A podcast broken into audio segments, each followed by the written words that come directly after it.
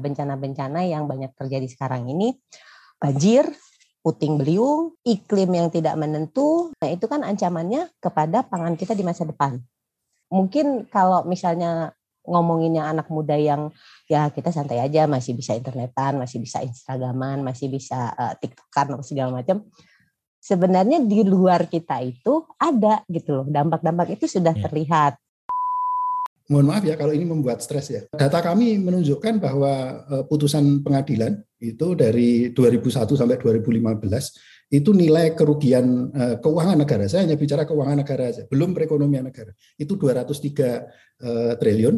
Kemudian hukuman yang dimin hukuman apa denda dan lain, lain sebagainya, pengembalian uang dan lain sebagainya itu hanya 10% dari itu. Terus yang 90% yang yang yang yang bayar siapa sih? Kalau orang ekonomi mengatakan there is no such thing as freelance, berarti yang bayar adalah bangsa Indonesia. Kalau generasi sekarang bangsa Indonesia nggak bisa bayar, siapa yang akan bayar? Generasi Indonesia di masa yang akan datang, itu termasuk Mas Iqbal dan kawan-kawan. Mohon maaf ya Mas.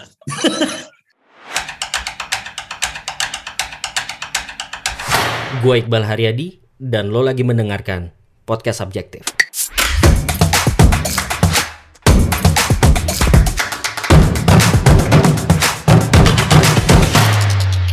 Saya sudah terhubung bersama dua narasumber keren nih. Yang pertama Mas Rimawan Pradiptyo, peneliti dan dosen Fakultas Ekonomi dan Bisnis UGM yang sejak lama memiliki fokus kajian di bidang anti korupsi dan Mbak Yola Abbas, Koordinator Nasional Pantau Gambut.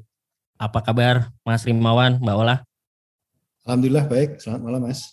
Belum mulai diskusi ke topik yang lebih serius nih, saya mau tahu lebih dalam dulu nih, mungkin ke Mas Rimawan dulu ya. Jadi karena ya. pendengar podcast saya nih Mas Rimawan banyak yang anak-anak muda lah gitu ya, umuran fresh grad sampai ke 30 lah maksimal gitu ya. Nah, Mas Rimawan ini uh, mungkin yang pengen saya tanyain pertama, saya juga sempat baca Mas Rimawan ini ternyata koki juga ya Mas ya. Iya, kebetulan uh, punya hobi itu karena ibu saya uh, pengusaha catering dulu. Iya ya, jadi selain peneliti Mas Rimawan koki juga boleh cerita dikit Mas. Katanya juga waktu di waktu kuliah di Inggris sempat ini juga ya, sempat masak di sana juga ya. Iya, iya karena itu saya nggak dapat beasiswa ketika S3. Jadi eh, ya terpaksa harus kerja dan pada saat itu kan krismon ya. Jadi kita kerja untuk dan kemudian sambil kuliah gitu. Ya alhamdulillah lulus juga gitu. Oke. Mbak Ola, kalau Mbak Ola, uh, kalau saya lihat uh, profilnya Mbak Ola nih uh, konsisten di berbagai organisasi non profit ya. Iya, Ada benar, di berbagai organisasi non profit. Nah, kalau Mbak Ola nih apa pengen tahu Mbak Ola, apa pemicu yang bikin Mbak Ola tertarik fokus mendalami karir saat ini nih dari satu organisasi non profit ke organisasi non profit lain? Sebenarnya nggak bisa dibilang karir juga ya, tapi lebih kepada passion kali ya kalau ini ya. Jadi memang apa uh, merasa ini aja merasa terpanggil sama hal-hal isu-isu sosial, isu-isu lingkungan yang berkaitan dengan kesenjangan-kesenjangan seperti itu loh Mas. Pengen apa? Pengen ikut bersama-sama berjuang gitu lah ceritanya. Klise okay. ya, tapi ya begitu deh.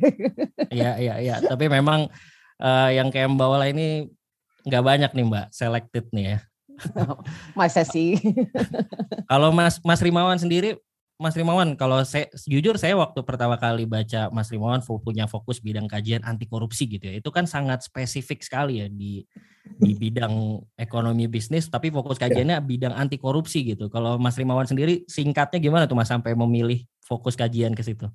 Eh, itu bagian tadi dari dari eh, apa namanya? Eh, pola hidup ya atau mungkin sudah jalur hidup gitu ya. Jadi saya waktu itu ketika S3 eh, sempat kerja full time jadi jadi pengajar di University of Limerick di Irlandia.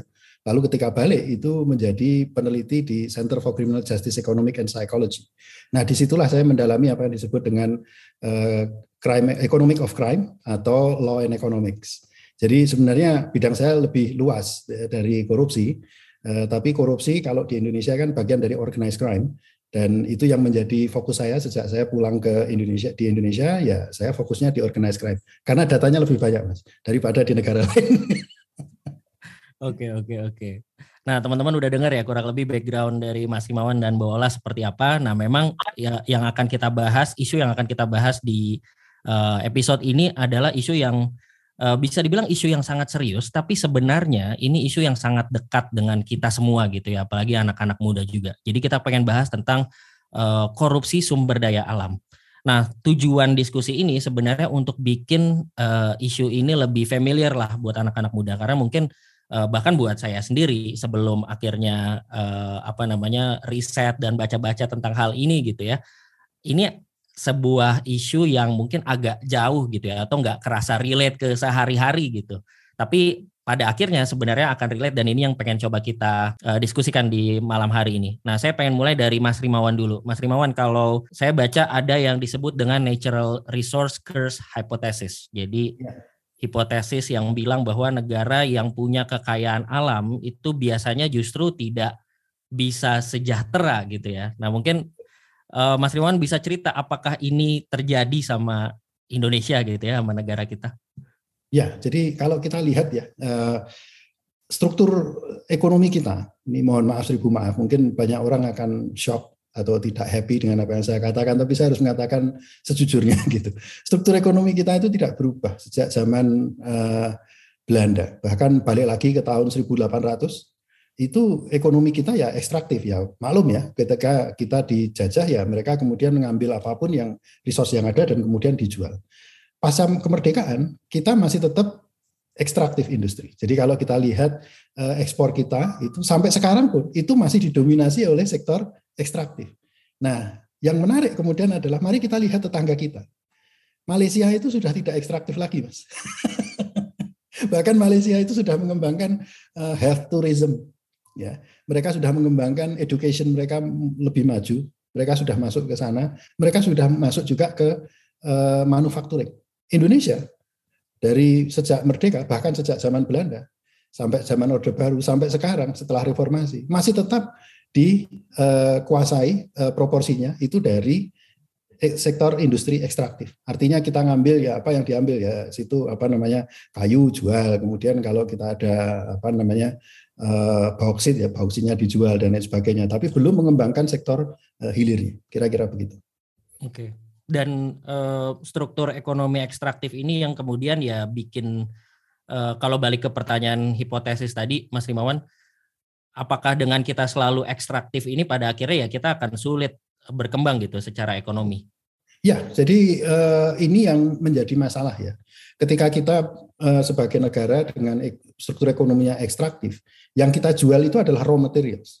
Tetapi sejalan dengan uh, perjalanan waktu, yang kita butuhkan itu adalah gadget-gadget ataupun juga keperluan yang uh, sangat padat modal dan juga padat uh, human capital.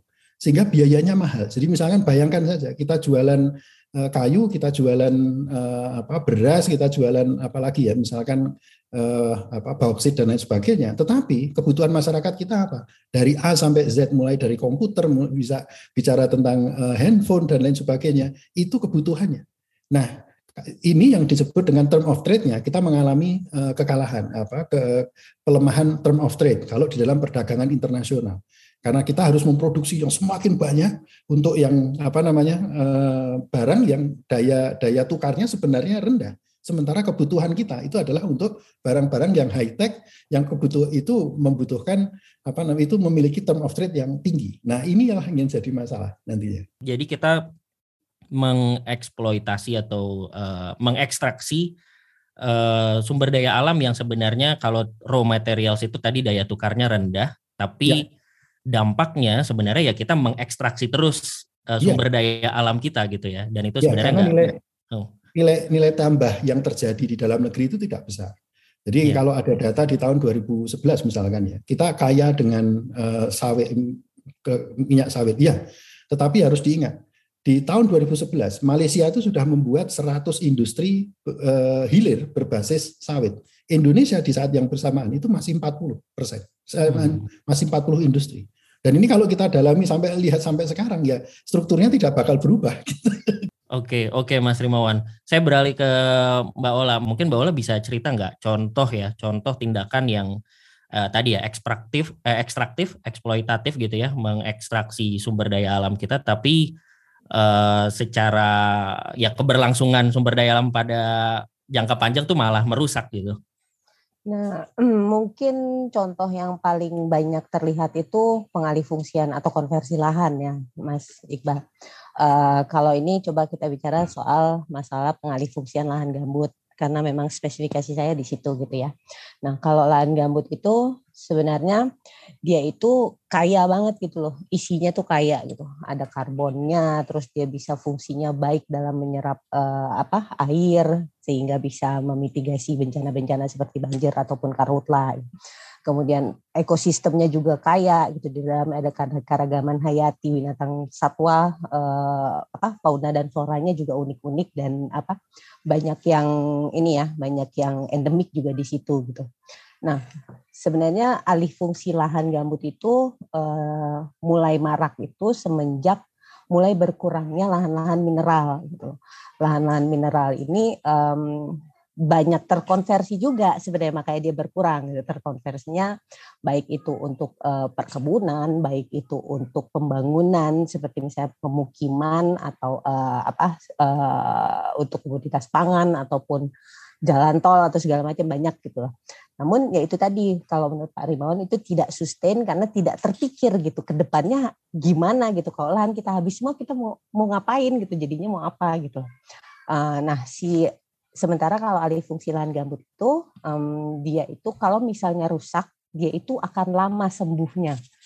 Nah kalau si gambut ini kan terbentuknya memang udah ribuan tahun ya. Nah, dari dari lahan itu tuh um, ngerusaknya itu bisa cuma sehari dua hari rusak gitu. Kalau dibuka dikeringkan biasanya orang membersihkan lahannya dengan cara membakar gitu ya. Itu udah rusak aja gitu proses alami yang berjalan selama ribuan tahun itu gitu. Dan untuk memulihkannya kembali butuh waktu yang sangat lama gitu loh mas. Nah eh, kemudian dari hasil pengeringan dan pembukaan lahan tadi juga dipakai untuk industri-industri yang ekstraktif dan eksploitatif tadi gitu kan. Dengan tata kelola yang sampai sekarang juga kita masih melihat banyak sekali uh, ininya ya ke, kalau boleh dibilang kekurangannya gitu. Tata kelola tata kelola itu tidak sustain gitu seperti misalnya saya cari contoh yang paling paling banyak dan paling dikenal orang aja lah gitu ya perkebunan sawit. Walaupun mungkin tidak semua perkebunan sawit ada di lahan gambut tapi uh, si sawit itu tuh dia adalah tanaman uh, jenis spesies dryland jadi untuk tanah kering gitu sebenarnya dia nggak cocok di lahan gambut yang basah nah untuk bisa tumbuh dengan baik si lahan gambut itu harus dikeringkan terdegradasi kemudian akhirnya dia rusak kemudian dia juga melepas karbon, akhirnya rentan terbakar, area sekitarnya juga jadi uh, sering banjir. Di Kalimantan coba aja lihat sekarang.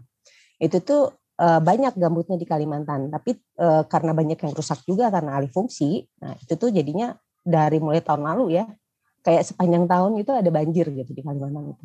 Nah itu mungkin satu contoh saja itu Mas Iqbal. Iya, tadi menarik Mbak Ola ya, kalau nyambung ke dari Mas Rimawan ke Mbak Ola tadi ya. Jadi sebenarnya yang kita lakukan saat ini itu banyak yang kita mengekstraksi sumber daya alam, mengubah lahan, udah gitu hasilnya pun kalau dijual sebenarnya daya tukarnya rendah. Jadi kita sebenarnya berpotensi punya punya penghasilan yang lebih besar lagi tapi kita jual karena kita jualnya raw materials jadinya daya tukarnya rendah tapi lahannya juga rusak gitu. Jadi pemasukannya dikit, bahannya juga rusak dan tadi kalau kata Mbak Ola, lahan kalau lahannya udah bagi, udah habis, kita masih ekstraktif terus kita mau ngapain gitu kan. Nah, ini uh, nyambung ke uh, Mas Rimawan lagi ya. Jadi kalau uh, dengan uh, contoh tadi gitu ya, Eh, dan mungkin praktek-praktek yang kita lihat ada praktik-praktik uh, korupsi sumber daya alam gitu ya. Secara umum nih kita kalau dari kacamata ekonomi ya, buat masyarakat khususnya anak muda tuh dampak korupsi sumber daya alam tuh apa Mas Rimawan? Nah, jadi begini, harus hal yang mengapa sih kita bicara sumber daya alam terus ya? Karena memang struktur uh, kita, ekonomi kita itu masih didominasi oleh sumber daya alam. Bayangkan kemudian kalau terjadi itu sudah kita sudah bergantung pada sektor primer seperti ini sumber daya alam, tapi sumber daya alamnya ini tidak semuanya untuk kemaslahatan kita, tetapi di situ banyak korupsinya. Nah ini jadi masalah karena setiap korupsi itu adalah hutang kepada generasi yang akan datang. Harus diingat, hutang kepada generasi yang akan datang. Nah ini loh, jadi larinya itu ke sana sebenarnya. Karena yang namanya korupsi itu pasti akan ada hutang antar generasi. Ya. Ini yang harus di, di, dilihat dan mohon maaf ya kalau ini membuat stres ya. Uh, data kami menunjukkan bahwa uh, putusan pengadilan itu dari 2001 sampai 2015 itu nilai kerugian uh, keuangan negara. Saya hanya bicara keuangan negara saja, belum perekonomian negara. Itu 203 uh, triliun. Kemudian hukuman yang dimin hukuman apa denda dan lain, lain sebagainya, pengembalian uang dan lain sebagainya itu hanya 10% dari itu. Terus yang 90% yang yang yang yang bayar siapa sih? Kalau orang ekonomi mengatakan there is no such thing as freelance, berarti yang bayar adalah bangsa Indonesia. Kalau generasi sekarang bangsa Indonesia nggak bisa bayar, siapa yang akan bayar? Generasi Indonesia di masa yang akan datang itu termasuk Mas Iqbal dan kawan-kawan. Maaf ya Mas. Ini jadi dilempar ya kita rugi 203 triliun yang bayar generasi saya nih ya. Itu baru kerugian keuangan negara ya Mas. Betul minimum kalikan tiga kali lipat untuk menghitung kerugian perekonomian negara minimum. Iya, ya, wow. Nah, ya ini fakta-fakta yang menampar nih Mas Rimawan ya. Tapi memang kalau ini kalau kita ngomong agak ceritanya Mas Rimawan dan Mbak Ola mungkin generasi di atas saya gitu ya, terus saya generasi berikutnya ya memang jadinya uh, kalau tadi bahasanya hutang antar generasi gitu ya. Kadang memang ini juga uh, agak sulit dinalar ya Mas Rimawan. Karena kan ibaratnya ya kita hidup buat sekarang gitu kan. Dan nggak kebayang juga kalau saya harus ngejaga ini untuk sesuatu yang di masa depan gitu ya. ya. Yang itu kan sebenarnya nggak kelihatan gitu kan. Nah mungkin saya beralih ke Mbak Ola ya. Kalau kita kita simpen dulu yang tadi saya mau tahu dari sisi lingkungannya gitu ya dampak misalnya tadi alih fungsi lahan gambut terhadap masyarakat yang paling kelihatan paling berasa gitu mbak karena kan kadang suka orang nggak ngerasa ah kayaknya nggak ada dampaknya biasa-biasa aja kita tetap hidup tetap bisa internetan tetap bisa instagraman gitu kan tiktok dan segala macam gitu kayaknya nggak ada hmm. dampaknya gitu kalau dari bola gimana coba saya tanya lagi ke Mas Iqbal ada perubahan nggak kira-kira dari 10 tahun yang lalu terhadap yang paling dekat ya cuaca sekarang ya, ini. Ada banget, ada banget. Nah, itu adalah satu dampak dari kerusakan lingkungan sebenarnya. Bencana-bencana yang banyak terjadi sekarang ini banjir, puting beliung, ya. uh, iklim yang tidak menentu. Nah, iklim nggak menentu itu kan sebenarnya juga panjang lagi itu terusannya. Iklim yang nggak menentu itu bisa mempengaruhi kepada pangan. Hmm. Nanti uh, apa kalau misalnya biasanya kan petani-petani itu punya musim-musimnya sendiri kan tanam di musim ini Betul. panen di musim ini nah kalau musimnya udah anomali dia pusing jadinya kapan harus tanam kapan harus panen terus banyak jadi lebih banyak hama gitu kan nah itu kan ancamannya kepada pangan kita di masa depan nah itu tuh sebenarnya apa ya mungkin kalau misalnya ngomonginnya anak muda yang ya kita santai aja masih bisa internetan, masih bisa instagraman, masih bisa uh, tiktokan atau segala macam. Sebenarnya di luar kita itu ada gitu loh dampak-dampak itu sudah yeah. terlihat. Gitu. Jadi um, mungkin bisa lebih ini aja ya lebih peka atau lebih jeli aja terhadap apa yang hmm. terjadi di sekitar kita sehari-hari aja. Kayak tadi, tadi tuh pagi, siang itu panas banget kan kayaknya kan. Nggak tahu tiba-tiba sore hujan petir yeah. Iya. uh, jelas kayak gitu terus tiba-tiba berhenti lagi terus tiba-tiba nah itu salah satu dampak dari kerusakan lingkungan tadi nah saya cuma mau nambahin sedikit tadi dari yang Pak uh, Mas Rimawan tadi ya soal SDA SDA kita itu bukan yang nggak akan habis mas akan habis jadi ya itu kita harus tata kelolanya itu harus sustain gitu kita harus harus harus benar-benar memperhatikan gitu gimana caranya gimana karakteristiknya gitu supaya itu terus berlangsung bisa berlanjut gitu, berkelanjutan, sustain lah jadinya. Ya, ya, ya. Wah benar Mbak. Uh, soal ini ya cuaca ya. Hmm. Saya kemarin baru baru baca di di Twitter gitu ya. Intinya dulu uh, kan kita kalau di buku uh, IPA SD gitu ya, uh, gampangnya kalau musim hujan tuh yang berberan gitu ya. Mm-hmm. Oktober sekarang November, udah nggak tahu lagi ya sekarang udah nggak peduli lagi udah nggak berlaku tuh udah harus dirombak juga tuh kurikulumnya iya, materinya ini benar. saya ada data juga sih Mbak Ola ya dan benar soal bencana alam ya jadi data bencana alam 10 tahun terakhir ini saya ngutipnya dari uh, kata data dan dari data BNPB ya itu naik secara signifikan gitu kalau uh, singkatnya mungkin di sini saya sebut beberapa 2010 itu 1900-an uh, bencana yang tercatat gitu. 2000 lompat ke 2019 2020 itu 2.900-an. Dan 2000 20 kali lipat. 2021 itu 3000 dan memang hmm. dua tahun terakhir itu didominasinya tadi yang Mbak Ola sebut ya karena didominasi sama banjir bencananya gitu. Ya. Jadi memang uh, ya kerasa banget kalau banjir itu kan udah pasti karena hujan ya hujan karena tadi berberannya udah nggak berlaku juga gitu sekarang bulan April masih hujan petir dan segala macam apakah itu masih sesuai dengan yang dulu kan kayaknya udah berubah uh, jauh gitu ya. Nah um, kalau balik ke Mas Rimawan, ya. um, korupsi itu kan sebenarnya pelanggaran kontrak sosial ya. Ya. Pelanggaran kontrak sosial terhadap negara gitu. Ya. Nah um, mungkin Mas Riwan bisa bisa cerita nih tentang si pelanggaran kontrak sosial ini dan mungkin nyambung ke yang tadi ya Mas. Uh, jadinya kalau misalnya antar generasi, apakah sebenarnya ada kontrak juga gitu ya dan sebenarnya yang lagi dilanggar juga sehingga ada generasi yang harus membayar apa yang dilakukan generasi sebelumnya gitu. Baik, nah ini terima kasih Mas. Ini pertanyaannya bagus sekali ya. Jadi uh, kita akan kembali lagi mungkin ke pelajaran PMP ini. Mungkin kayak klise kelihatannya ya. Kita bicara Udah nggak ada PMP sekarang, Mas. oh, iya. PNP apa? PNP apa, Mas? Pendidikan, Pendidikan moral, moral Pancasila. kalau dulu. Oh. Jadi malah kelihatan ini malah kelihatan tua nih. Kan. iya, iya. Enggak, soalnya di generasi saya aja udah nggak ada. Oh, Kayaknya oh, ada ya? Aduh. Saya, saya masih ada. Ya? Apa PPKN? PPKN. Saya oh. PPKN, betul. Nah, PPKN. yang generasi yang dengerin ini kayaknya juga udah bukan PPKN namanya. Oh, bukan lagi. Aduh, ini susah Udah lagi. beda lagi. Tapi pokoknya uh, pelajaran tentang uh, Pancasila dan kewarganegaraan gitu gitu lah ya. Hmm. Nah, jadi kita coba ingat lagi ketika 17 Agustus 1945. Ini sering kali orang banyak melupakan ini ya, karena dianggap seolah-olah itu klise.